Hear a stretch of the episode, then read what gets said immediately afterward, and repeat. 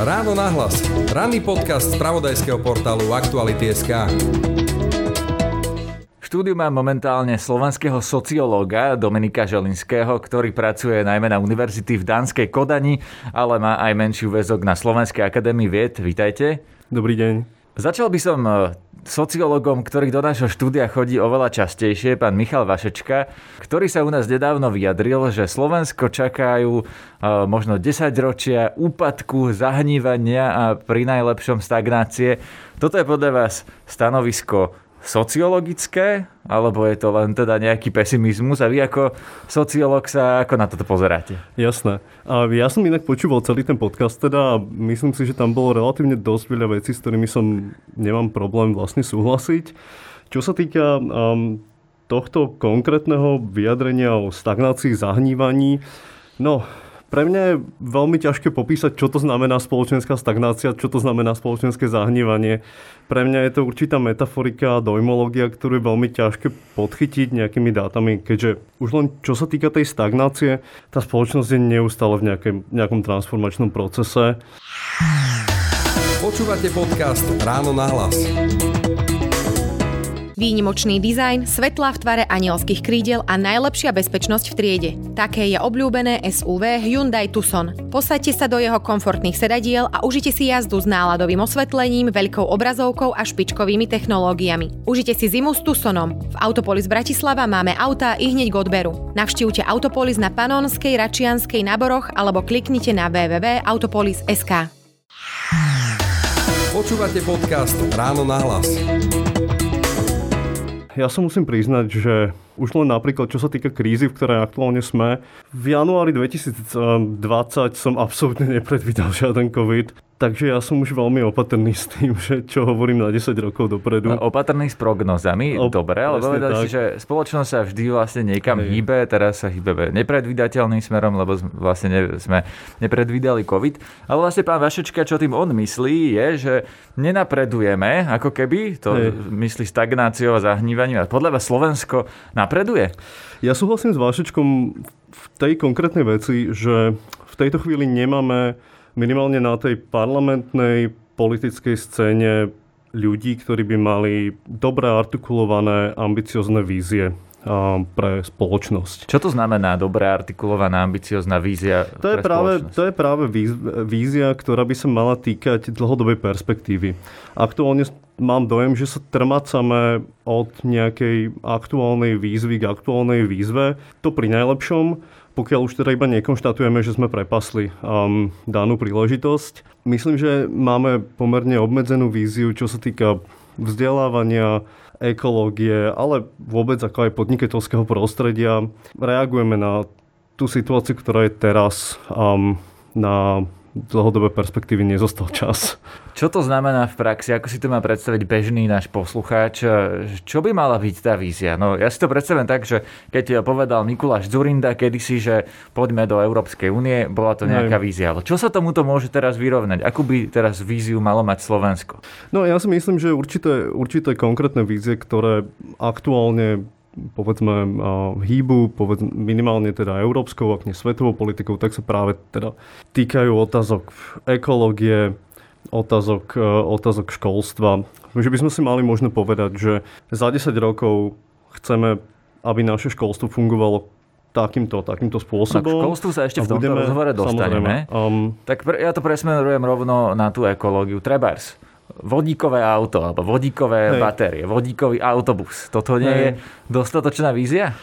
Ja si myslím, že nie. Ja si myslím, že by, že by sa malo jednať skôr širokospektrálne otázky, ktoré, ktoré sa týkajú povedzme transformácie slovenskej ekonomiky smerom neviem, k uhlíkovej neutralite, a podobne. Čiže Ale transformácia hej. výroby, napríklad to, že teraz hej. fungujeme na automobilkách, Presne tak, čo, tak. E, čo by sa malo zmeniť? Presne tak. Skúsme pretože to formulovať vieme, že, konkrétne. Lebo... Hej, pretože vieme, že napríklad, že, že, auta budú, že auta budú za nejaký čas pravdepodobne prechádzať nejakou premenou. V tomto zmysle aspoň teda Richard Sulik nejakým spôsobom sa to snaží ako, ako adresovať tým vodíkom. Takže čo spravíme? A to samozrejme ale nie je iba, nie je iba automobilová, nie je iba automobilový priemysel, ale celkový ten priemysel. Vieme, že moderné ekonomiky v Európe sa hýbu skôr smerom k službám, smerom k vyššej pridanej hodnote, smerom k povedzme aj diskusiám o dĺžke pracovného času. Toto u nás vôbec um, nejakým spôsobom spoločnosťou nehybe. Rozumiem, no kým sa dostaneme e, k tomuto, čo ste teraz naznačili, že tie moderné ekonomiky na západe, vy teda poznáte tú situáciu v Dánsku Hej. a v súvislosti s tým Dánskom ma práve zaujíma e, v prvom rade reakcia na COVID. Čo sa stalo so slovenskou spoločnosťou a čo sa stalo s tou dánskou spoločnosťou, ktorej vlastne tiež tak jednou nohou fungujete. Hej. Aký je tam rozdiel? No ja žijem vlastne v Dánsku rok, mám nejaké, mám nejaký ako prehľad o tom, čo sa deje.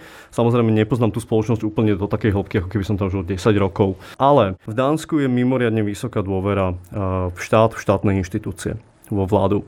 A myslím, že podľa tých posledných prieskumov, keď som sa na to pozeral OECD, tak tam bola zhruba 70% ľudí dôverovalo vláde pre porovnanie na Slovensku, ten posledný prieskum, ktorý robila Akadémia vied spolu s Sezam, to je ako sa máte Slovensko, tak tam to vyšlo na 11%. Čož je teda dramatický rozdiel. Ale v prvom rade sú tam teda tie dlhodobé faktory. Dánsko je bohatá spoločnosť, dlhodobo bohatá spoločnosť, je tam vysoká miera ekonomickej istoty, vysoký životný štandard, samozrejme vysoká miera vzdelanosti, a to je teda ale v, rámci západnej Európy je to extrém. Na Slovensku samozrejme hovoríme o krajine, v ktorej veľa ľudí žije na hranici chudoby, v ktorej napríklad oproti Dánsku nie sú silné odbory, takže ľudia nemajú takú mieru istoty v zamestnaní. Potom sú konkrétne, povedzme, ad hoc faktory, ktoré sa týkajú naozaj tej komunikácie verejných činiteľov. Z mojej skúsenosti v Dánsku to bolo dosť predvídateľné, dosť zmysluplné, komunikované v logických časových odstupoch. Počkajte, to znamená, že v Dánsku sa nemenili opatrenia tak rýchlo, lebo Hej. u nás vláda, keď e, mení tie opatrenia e, z týždňa na týždeň, niekedy to Hej. bolo aj zo dňa na deň, tak komunikuje, že predsa ten vírus a tá pandémia sa tak rýchlo vyvíjajú, mm. že my mhm. musíme príjmať opatrenia od zajtra, lebo keby sme povedali, že Hej. príjmeme to o týždeň, tak ľudia medzi tým si pôjdu nakúpiť na výlety, e, neviem čo, čiže že musia sa tie opatrenia príjmať ano. zo dňa na deň. V Dánsku toto neplatí? V Dánsku toto neplatilo platilo to myslím vo, vlastne výnimočných prípadoch. Keď teraz e, aktuálne samozrejme Dánsko je jednou z krajín, kde najviac rast, rastú nákazy Omikronom, tak e, myslím zhruba pred dvoma týždňami e, zakročili ako rázne a rýchlo. Ale mm, aby som to vlastne nejakým spôsobom dal do kontrastu k tomu, ako, ako jedna slovenská vláda, tak v Dánsku bola, áno, bola väčšia tlačovka, ktorá na ktorej teda premiérka povedala, že myslím od pondelka budú platiť nové pravidlá a tak to teda aj bolo. Hej. Na rozdiel od slovenského modelu, keď sa najprv vyjadrí konzílium odborníkov, potom sa vyjadrí minister zdravotníctva so svojím návrhom, ktorý nesie na vládu. Potom máme koaličnú radu, potom máme vládu, pred ňou sú um, také mikrotlačovky, kde každý teda vyjadrí svoj názor. To potom... tu vám do toho skočím, lebo uh, nejaký teoretik demokracie by mohol povedať, že toto je vlastne transparentnejšie, čo máme na Slovensku, lebo vidíme, kto za čo v ktorom štádiu je. A je to možno taká tá demokratickejšia až participatívnejšia deliberácia, teda že hovoríme tu o tom spoločne na verejnosti sa vlastne ako keby tá spoločnosť e, dohaduje na tom, že čo vlastne budú tie opatrenia a aj verejnosť dostane šancu sa vyjadriť. Kdežto v Dánsku, keď sa povie takto to bude a bude to tak, tak vlastne už priestor na diskusiu nie je. To si myslím, že je veľmi, dobrá, veľmi, dobrý, veľmi dobrý postreh. A bohužiaľ sa obávam toho, že ten štýl komunikácie, ktorý vládne na Slovensku, tak práve nie je nejakým prejavom participatívnej demokracie, ale um, je to skôr prejavom uh, ako vnútorného handlovania našich politických predstaviteľov v rámci ich lokalizovaných kompetencií na jednej strane a na, na druhej strane to v žiadnom, spôsob, ako v žiadnom prípade nevytvára ani dojem transparentnosti alebo predpovedateľnosti, očakávateľnosti, ktorý je úplne predsa kľúčový pri riešení krízovej situácie. Takže tam si myslím, že je naozaj, ako, naozaj silný rozdiel. Ako, samozrejme, že existujú modely participatívnej demokracie, existujú modely otvorenej spoločnosti, ale je rozdiel medzi otvorenou a chaotickou spoločnosťou. A čím to podľa vás je, že naznačujete, že máme tu chaotickú? Predsa politici, ktorých e, si volíme, sú našim obrazom. Teda to, čo sme si zvolili, to nás vlastne, nie predpokladať mm-hmm. fakt, to nás zastupuje. Čiže tí politici sú vlastne ako keby také zrkadlo tej spoločnosti. Tak v čom je natoľko iná tá slovenská a tá Dánska, okrem toho, čo ste už popísali, že to sú, Dáni sú vzdelanejší a bohatší. No, ja by som sa v tomto možno sústredil na tú, na tú slovenskú spoločnosť v tejto chvíli. Um, takto. Myslím si, že, ten, že, že tá predstava, že politici sú nutne obrazom alebo zrkadlom spoločnosti, nie je celkom správna. Politici sú ľudia, ktorí mali ambícií z politiky a vďaka danej súhre náhod, vlastnej pracovitosti, dobrej reklame sa im podarilo zaujať časť um, voličov. To neznamená, že nutne vždy naplno reprezentujú um, ich uh, hodnoty. Čo sa týka teda toho, tej chaotickej situácie na slovenskej politickej scéne, tak ja si myslím, že niekedy nám na Slovensku trochu chýba ako schopnosť pozrieť sa na to z dlhodobejšej perspektívy pretože keď sa pozrieme na strany, ktoré dnes um, tvoria koalíciu, tak sú to strany, ktoré, každá z nich vznikla ako produkt nejakej krízy. SAS je um, samozrejme vznikla v náväznosti na finančnú krízu 2007-2008. Potom máme Sme rodina, ktorej percenta vyrastli v 2015-16 ako priama reakcia na utečeneckú krízu. Potom samozrejme um, je tu za ľudí uh, Olano. Olano teda sa samozrejme odpojilo uh, od SAS pôvodne, ale ten ako breakthrough moment uh, prišiel tak, takisto ako u za ľudí v kontexte toho veľkého občianského pohybu, ktorý nastal po vražde Jana Kuciaka a Martiny Kušnírovej a, a destabilizácie tej do, dovtedajšej hegemónie mocenskej smeru. Takže fakticky každá z týchto strán vznikla ako nejakým spôsobom protestná strana, um, s ambíciou mm, artikulovať teda nejakú, nejakú, formu, nejakú formu opozície voči, alebo nejak, nejakú ako ideovú cestu von z nejakej krízy. A žiadna z nich nemala uh, veľmi rozsiahle, veľmi rozsiahle skúsenosti s exekutívnym riadením štátu. A po povedzme tých zhruba desiatich rokoch, až tá, vlastne 10-11, ktoré strávili v tom najdlhšom prípade SAS v opozícii, minus tá, tá, tá epizóda radičovej vlády, keď tam prirátame veľkú expanziu, expanziu sociálnych médií, tak samozrejme, že z týchto ľudí sa stali influenceri, ktorí fakticky fungujú aj ďalej ako influenceri v, v tejto koaličnej zostave. Um, každý z nich bojuje primárne za svoj, samozrejme najprv akoby svoj osobný, uh, osobný úspech, osobnú pozíciu, osobnú autoritu a v druhom rade samozrejme za autoritu svojej, um, svojej strany. Čiže táto vláda je podľa vás vláda influencerov? Ja si myslím, že to je vláda influencerov, pretože ako, aj keď sa pozriete na tú komunikáciu, keď nám unikajú, keď nám unikajú informácie z koaličných rád, cez ako pri, v podstate privátne Facebooky alebo verejné Facebookové stránky a jednotlivých činiteľov, tak tam vidíte akože jednoznačne tú ambíciu byť prvý, kto informuje o tomto exkluzívnom obsahu, a čož je niekedy až komické a máte pocit, že naozaj akože ten dopamínový rush, ten dopamínový efekt z toho, že, že um, dostanete 100 tisíc lajkov, je vlastne primárnejší, než uh, dôjsť k dohode.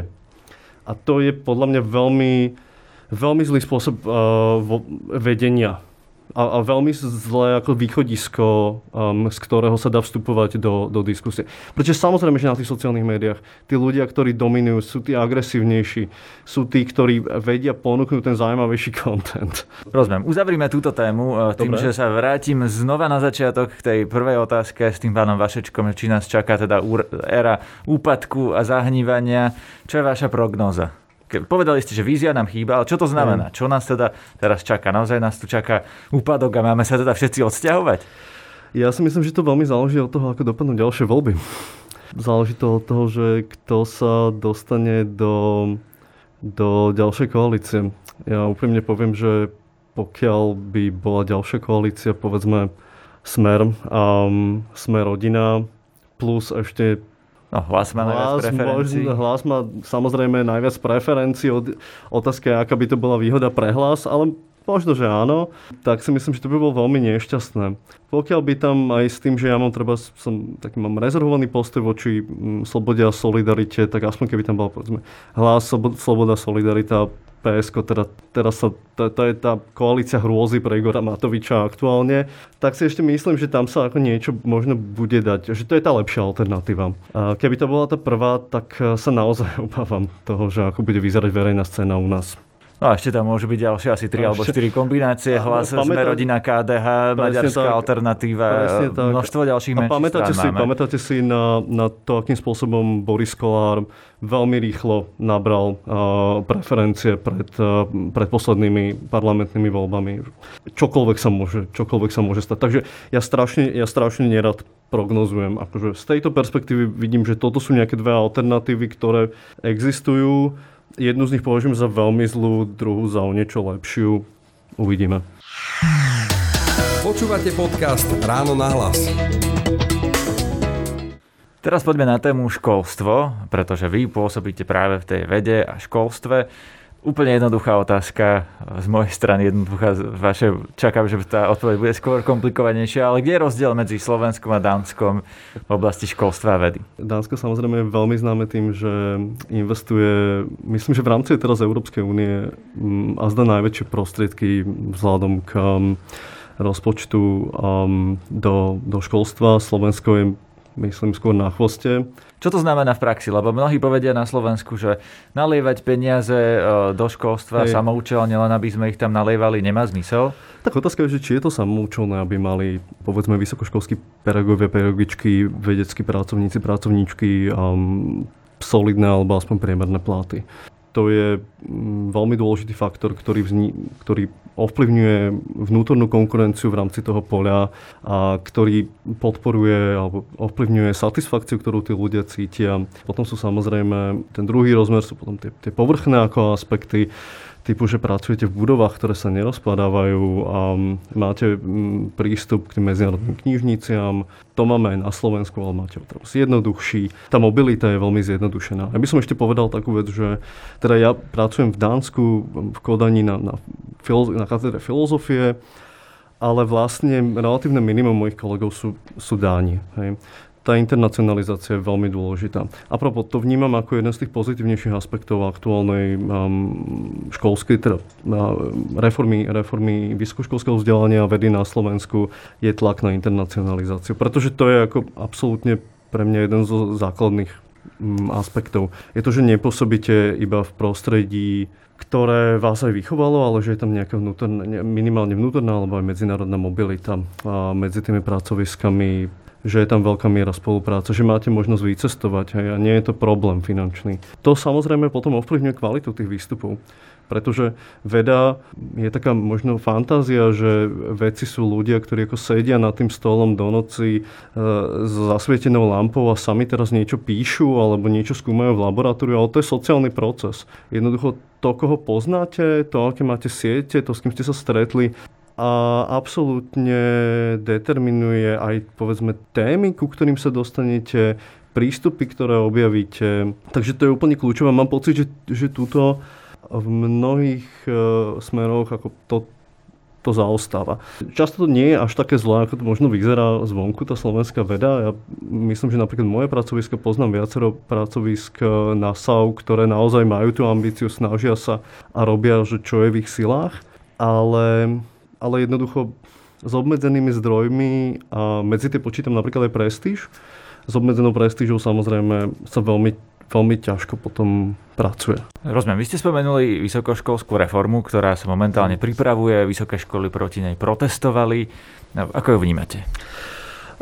Tak e, tam jedna z tých kľúčových otázok bol, bol vlastne, vlastne autorita, myslím, ministra na nominácie do, do akademických senátov. Bolo to správnych rád, myslím, ktoré sa správnych rád, pardon, hej. Tak tá, ako, tam, som, tam som videl problémy, ale ja ako naj, to, čo vnímam ako veľmi pozitívne, je práve, práve ambície interna, internacionalizovať vysoké školstvo. Že tam si myslím, že to je veľmi, veľmi dobrý krok vytváranie funkčných miest pre, pre zahraničných akademických pracovníkov a ambícia otvoriť sa aj zahraničným študentom. To je proste niečo, čo ja vnímam, že tu veľmi chýba.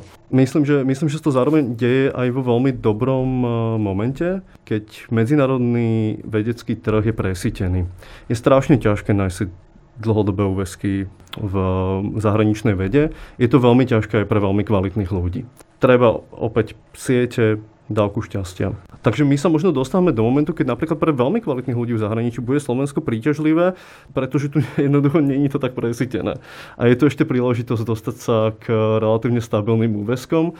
Takže Akurát teda, možno, že, že toto bude veľmi akoby pozitívne. Už ste, už ste naznačili, že ale nie sú zaplatené. Keď ja nastupný plat profesora je myslím 1250 Hej. eur, e, som nedávno videl, tak e, koho to priláka z akejkoľvek krajiny zo západu? To je jedna vec, ale uh, netreba zabúdať na to, že toto sú samozrejme ako lokálne, lokálne uh, platy, ale Slovensk, to, že pôsobíte na Slovensku, vám dáva aj nejaký odrazový mostík k tomu, aby ste mohli žiadať o medzinárodné granty, o európske granty, ktoré teda, myslím, že my máme dva ERC granty na Slovensku, ktoré má jeden žiadateľ, ale, ale je možné od nich žiadať. A v dlhodobej perspektíve sa to pravdepodobne niekedy niekomu podarí. A, takže, takže to nemusí byť ako až tak márne, ako to vyzerá. Ale samozrejme, akoby ja predpokladám, že, že, že snáď dojde eventuálne k nejakej, nejakej ako korekcii tej, tej plátovej situácie. Keby Slovensko chcelo dobehnúť Dánsko, alebo dobehnúť dánske školstvo, Hej. kde by sme museli začať a ako dlho by to trvalo? No, asi by sme museli začať pred 30 rokmi. A niekedy, niekedy, niekedy naozaj, naozaj veľmi ťažké povedať, že ako dobehnúť krajiny, ktoré majú už dobre a dlhodobo nastavenú dobré vedeckú infraštruktúru, plátové podmienky, institucionálne zázemie a, a akoby celý, celý ten ekosystém vedecký. A sú veci, ktoré neovplyvníte. Ja som strávil mm, pol roka na Yale v New Haven v Amerike a tam ma to ako udrelo do očí veľmi zjavne, pretože ste na univerzite na východnom pobreží USA. Hej, a teraz zhruba na takej rozlohe, ako je Slovensko trochu väčšie, máte Kolumbiu, Yale, Harvard, trochu ďalej, um, Pensylvánsku univerzitu, ešte je tam MIT, Boston, máte špičkové, proste špičkové univerzity, koncentrované na strašne malom priestore. Tí ľudia sa medzi sebou poznajú, samozrejme keď niekto píše knihu, tak obíde tie ostatné univerzity s rukopisom a na každej z nich si sadne na seminár a, a preberie to ako s, s pedagógmi a so študentmi. To je niečo, čo my, ako my tu nikdy nebudeme mať. Prečo? Pretože to tam trvalo veľmi dlho, a, aby to postavili. Ako, je možné, že, je možné, že, že Komenského univerzita a Univerzita Pavla Jozef Šafarika v Košiciach sa ako eventuálne dostanú na úroveň Harvardu a Yale, ja by som o tom v tejto chvíli trochu pochyboval. Ale prečo? Čo nám um, vlastne chýba? Te, teraz ste spomenuli, že dobre, myslím, vyššem knihu, áno, idem obchádzať hej. ostatné univerzity. Prečo by to nemohol urobiť e, vedec z Univerzity Komenského?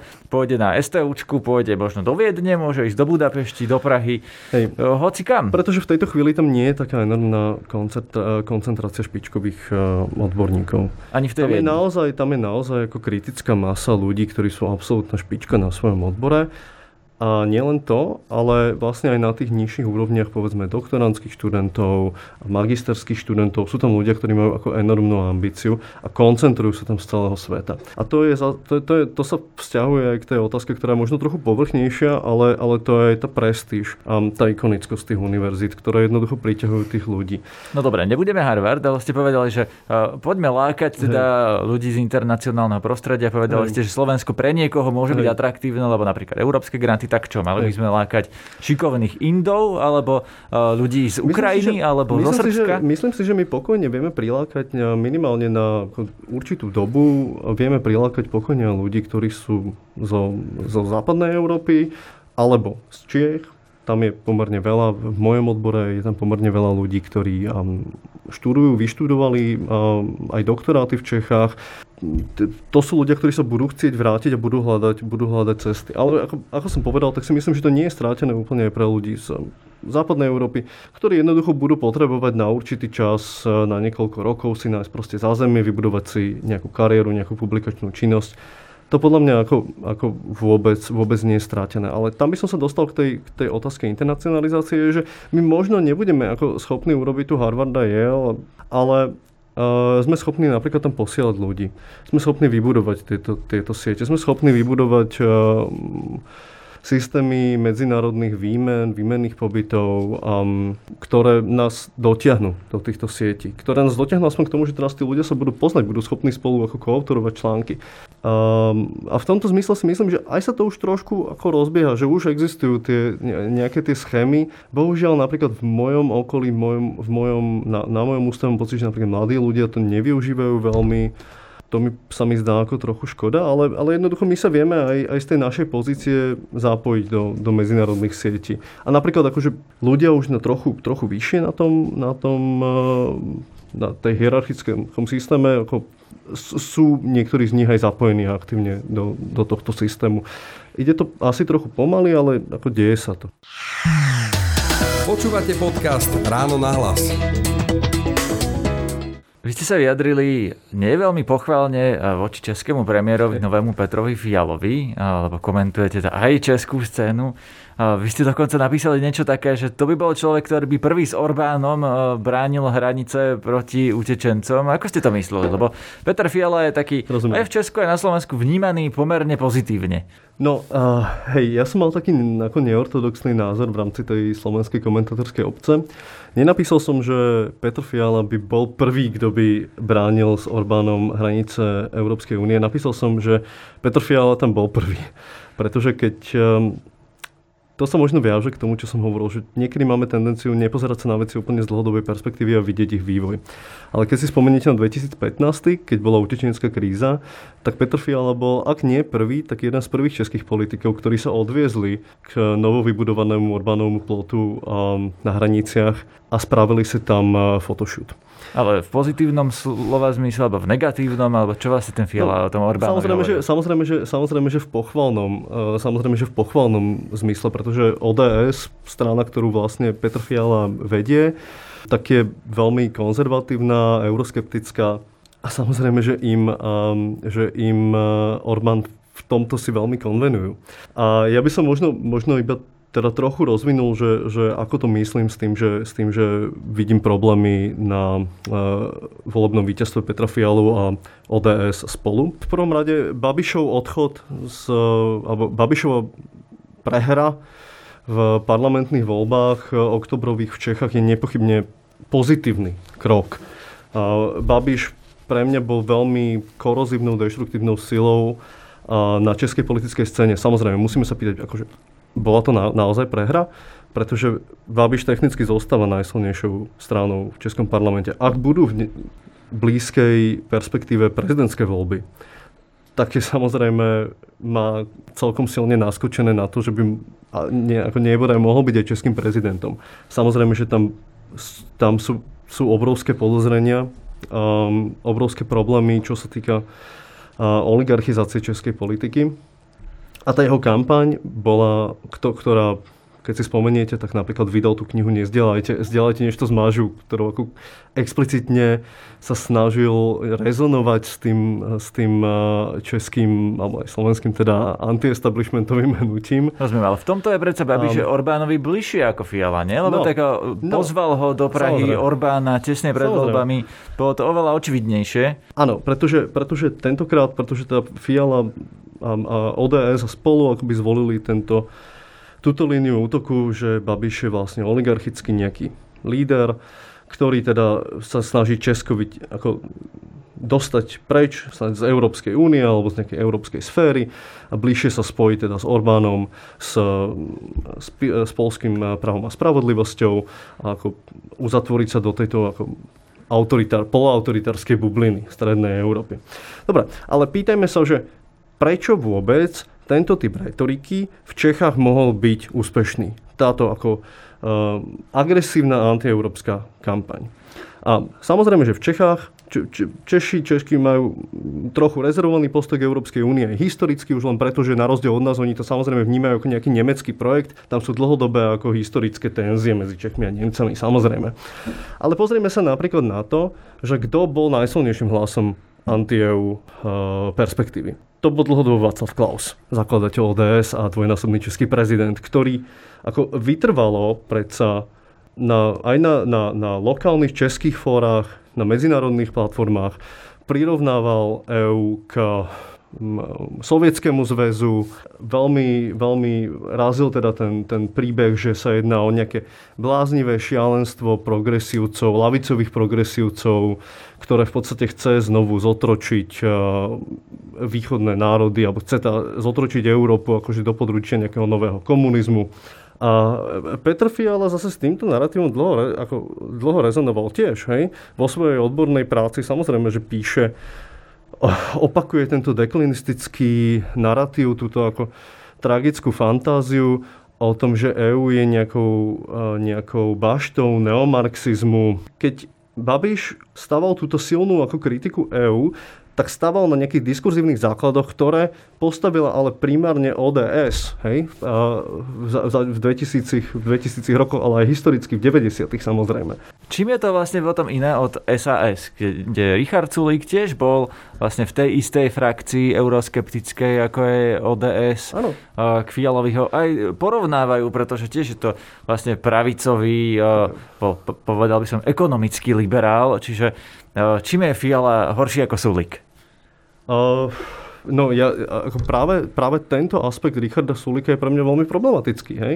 Práve jeho ochota otočiť sa k mm, národoveckým, národoveckým konzervatívnym e, ideológiám, keď je to, keď je to pohodlné. Takže ja tam ako, e, ja si, to, toto je pre mňa veľmi, veľmi zlý ako moment SAS, v tomto, v tomto zmysle ja tam ako nejaký zásadný rozdiel nevidím, ale ako, ako ste spomínali presne, tak, tak e, Vondra aj e, Zahradil, ďalší z, z europoslancov za ODS, preto sedia v euroskeptickej frakcii, ktorú Zahradil založil svojho času, spolu s s e, polským právom a spravodlivosťou, španielským populistickým hnutím Vox. Predtým tam boli praví Fíni. Je tam stále grécké riešenie, čo je tiež tvrdo pravicovo-populistická strana.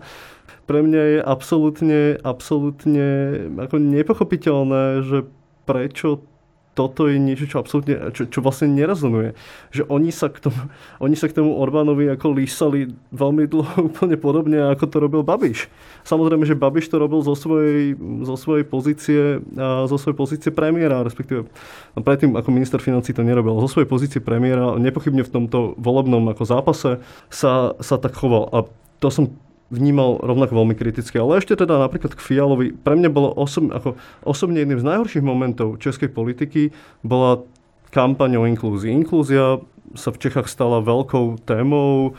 Prešiel, prešiel zákon o inklúzii, ktorý uh, teda riešil, riešil vlastne situáciu detí s nejakým menším mentálnym znevýhodnením vlastne ich podporu teda, a ich začlenenie do regulárneho vzdelávacieho procesu.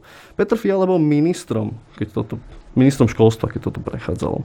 Ale v momente, keď sa z toho stala verejná téma, tak vystúpil spolu vtedy s Václavom Klausom mladším, keď ešte bol členom ODS a vyhlásili to za sociálne inžinierstvo, hej, za nejaký ďalší komunistický pokus, ako zničiť našu spoločnú budúcnosť. Takže ako toľko k nejakej osobnej odbornej integrite. To je proste pre mňa veľmi... detí do škôl s hej, ostatnými deťmi. Hej, to je pre mňa ako absolútne osobne jednoducho nepochopiteľné zlyhanie, ale ukazuje to inú vec ešte.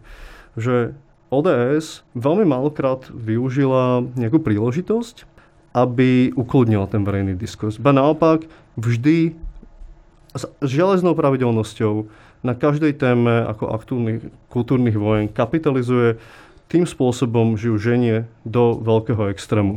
A pokiaľ teraz vystupujú ako nejakým spôsobom umiernení, tak uh, si myslím, že to nebude mať dlhé trvanie, pretože tá jednota, ktorá vznikla v rámci teda volebného bloku spolu, tak sa rozpadáva.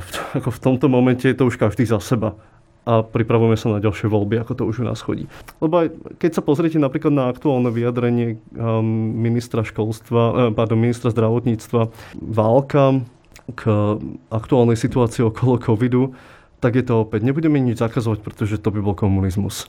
Áno, na toto rád nadviažem, pretože nie je toto problém, ktorý má aj Slovensko a ten problém sa volá nedostatok politickej predstavivosti, že my si tu vlastne ideme tento narratív už 30 rokov, že vlastne všetko, čo je zo strany štátu e, nejakým akýmkoľvek spôsobom regulované, je e, pri lepšom prípade socializmus, v horšom prípade komunizmus. A hovorí to celé politické spektrum, to, to sú presne tí ľudia od Ivana Mikloša po dnes Richarda Sulíka, keď niekto povie, že ľavica, tak s tým sa ako keby myslí komunizmus, hmm. ale pritom v Európe to tak nie je. A to vy viete po- povedať z pohľadu toho Dánska. Čiže nechýba nám len predstavivosť, že si nevieme predstaviť, že štát môže niečo urobiť aj dobre? Ja si myslím, že samozrejme na jednej strane máme špecifickú historickú skúsenosť. Um, ľudia, ktorí často sú dnes um, v tých politických funkciách typu Ivana Mikloša, um, Richarda Sulika a tak ďalej. Jednoducho prežili formatívne obdobie um, v nejakej predstave tých 80 rokov, kedy sa zbožťoval Re- Reagan, Thatcher, neokonzervativizmus uh, v Amerike a v Británii. Takže to sú ako východiska, z ktorých oni jednoducho vychádzajú, na ktoré sú už ako emočne naviazaní. Myslím, že v tomto veku už s tým ťažko niečo urobíme. A bohužiaľ na Slovensku vyrasta veľmi málo. Nemyslím si, že to má niečo až tak s tou politickou predstavivosťou. Myslím si, že skôr vlastne to pokračovanie lavicovej politiky, alebo nová ponovembrová lavicová politika jednoducho nesplnili ako adekvátne očakávanie, pretože to bol smer, Pellegriniho hlas aktuálne tiež nie je nejakou politikou s, dramat- s dramatickou ľavicovou, ľavicovou víziou. Progresívne Slovensko sa samozrejme profiluje skôr ako nejaká kozmopolitná lavica, čo mne osobne ako blízke, ale rozumiem tomu, že ten apel jednoducho nie je, nie je adekvátne široký. A to sa samozrejme viaže k tomu širšiemu problému európskej lavice, ktorá dlhodobo bojuje s jednoducho s tým, že stráca svoj elektorát radik- smerom k radikálnejšej pravici, pretože vlastne je, máme takú predstavu, teda, že, že neartikuluje už tie záujmy pracujúcej triedy, ale skôr sa, skôr sa pohybuje k tejto ako mladej, vzdelanej, kozmopolitnej vrstve. To je obrovský problém jednoducho. A ja sa obávam, že nie, sú, že nie sú na to jednoduché recepty a veľmi sa obávam napríklad takého prístupu, ktorý razia aj niektorí, niektorí intelektuáli v Európe, vo svete a to je, že spravme teda konzervatívny obrad na lavici, aby sme tých ľudí, ktorých nám ukradli pravičiari, nejakým spôsobom získali. A tie následky vidíte napríklad aj v Dánsku, hej, kde vládne sociálna demokracia, ale v posledných rokoch sa vlastne šokujúco približuje k pravici, konzervatívnej pravici svojou retorikou, čo sa týka napríklad migrácie, um, tá, špeciálne samozrejme, špeciálne migrácie. Oni si nechávajú kľúčové témy ako odbory, tie sú veľmi silné, to je pozitívny ako aspekt uh, dánskej spoločnosti, ale spomeňme si na to, že napríklad nedávno Dánsko začalo uh, vrácať utečencov späť um, do Sýrie. Hej, to je niečo, čo by sme nikdy nečakali jednoducho od lavicovej strany.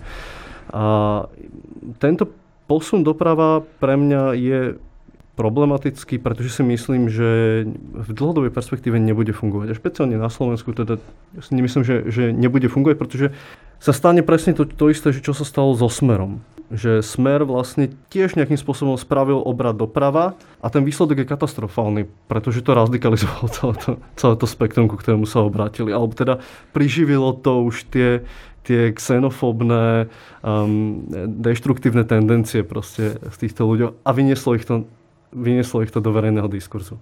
Takže tam ja sa, ja sa, ja sa obávam, že to, že to nepomôže. No ale povedali ste, že pred 30 rokmi už, alebo možno už v 80 rokoch bol tento narratív, že Hej. teda Reagan, eh, Thatcherová. Tomu by som veril, keby ste hovorili o Václavovi Klausovi.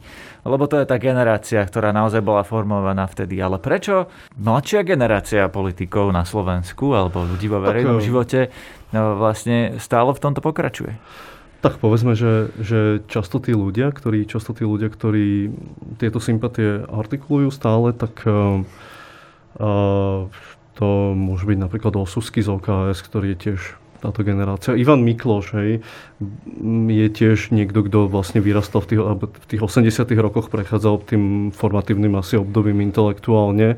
No dobré, ale a... premiéra máme o, o generáciu mladšieho, ako hej. sú ľudia, o ktorých hovoríte. Tak na, náš premiér akože až tak, až tak, až tak uh, verejne nejak tejto sympatie nezdiela, ale to sa podľa mňa týka aj určitého, akože určité áno, je to určitá generácia, určitý ako transgeneračný prenos, určitý prenos v rámci rôznych sociálnych sietí.